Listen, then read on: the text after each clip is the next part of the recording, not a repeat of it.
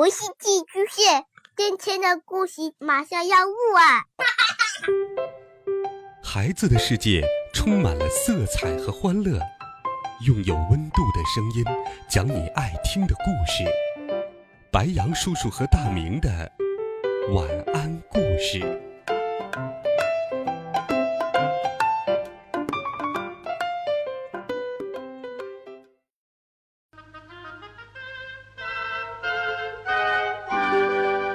小朋友们、同学们，大家好，欢迎收听白羊叔叔讲故事。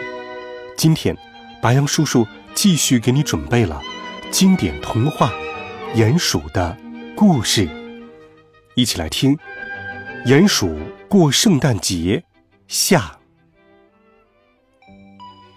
上一集我们讲到，鼹鼠的圣诞树被乌鸦给破坏了。鼹鼠想。他应该再去砍一棵树，可是不行。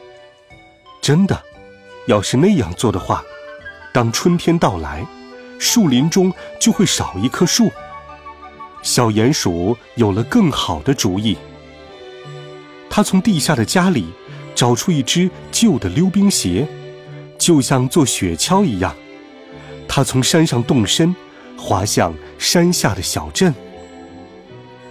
我得告诉你，那个时候，小鼹鼠还没有一辆真正的雪橇，也还没有交上他的雪人朋友。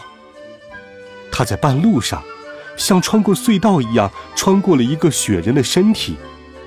雪人身材高大，看起来像个手拿扫帚、怒气冲冲的看门人。小鼹鼠根本就不想跟他做朋友。在山下小镇的玩具店里，小鼹鼠有一个好心肠的熟人。小鼹鼠年年都送一些榛果给老板娘，在圣诞节做菜用。他也可以在店里拿些需要的东西。请问，你这里有没有小圣诞树，不能吃的那种？当然，小鼹鼠，我们有各种东西。老板娘笑着说。他立刻把店里最好的一棵给了小鼹鼠。你有没有大一点的树？你给我的这棵能放在盒子里，它一定很小。小鼹鼠有意见了。老板娘说：“不不不，不小不小，它折叠起来了，只要按一下按钮，树就会弹上来。”小鼹鼠很高兴。他那些住在草地上的朋友，以前一定没见过这样的东西。因此，回家的旅程好像短多了。尽管一路都是上坡，那只旧的溜冰鞋也派不上用场。到了最后，小鼹鼠不得不拖着两件东西赶路：拖溜冰鞋，也拖着盒子。嗨，大耳鼠，起来吧！我们要去庆祝圣诞节了。小鼹鼠在老鼠洞外喊着，而且发疯似的摇着小铃铛。大耳鼠探出头来，打着哈欠，睡意浓浓的说：“啊，这是干什么呀？美妙的时光来了，你马上就可以看到，我有一棵圣诞树，最新型的，可以折叠的那种。但是看起来……”大耳鼠最想要的还是回去继续睡觉，因此，小鼹鼠马上把最新型的圣诞树演示给大耳鼠看。他按下了按钮，咔嗒。只是第一次不是很成功，第二次再试试就好多了。他把圣诞树放倒了。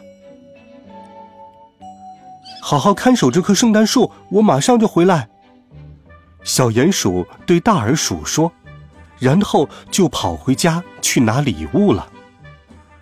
可是大耳鼠困得不行，它一直是半睡半醒，它怎么看守得住圣诞树呢？幸好这棵树很奇妙，能够自己保护自己。乌鸦又飞来了，它刚用嘴去叼，这棵树立刻就折叠起来，藏进了盒子里。盒子夹住了乌鸦的硬嘴。乌鸦一下子觉得天旋地转，它跟那个盒子一起往下掉，掉落在下面的雪地里。小鼹鼠在很远的地方看到这个情形，毫不迟疑地赶过来。他不取礼物，却从地下的家里再把那只旧溜冰鞋取出来，不早不晚地赶回现场。他要把昏迷的乌鸦带到最远的地方去。这样一来，乌鸦就不会再来破坏他们的圣诞节庆祝会了。小鼹鼠把乌鸦连同旧溜冰鞋倒进一个深深的雪堆里。溜冰鞋可以等以后再说。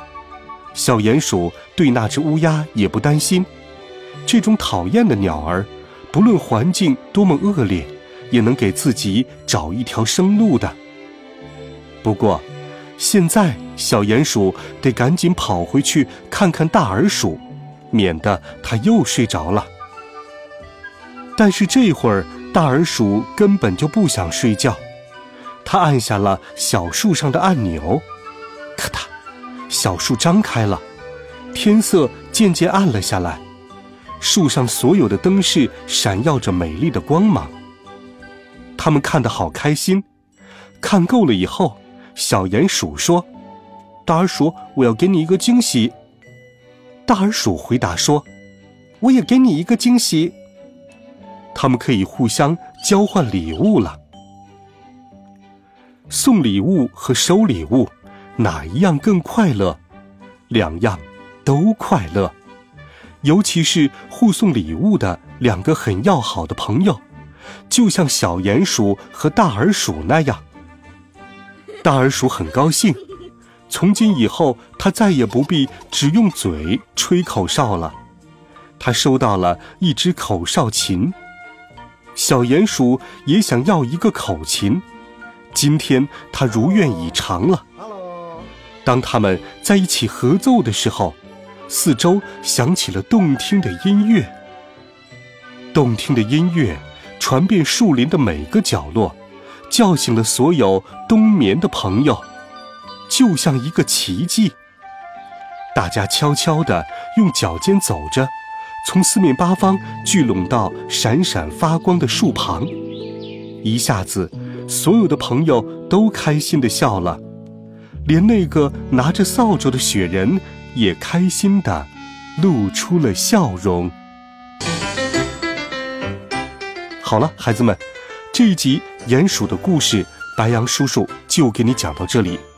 温暖讲述，为爱发声。我们明天见，晚安，好梦。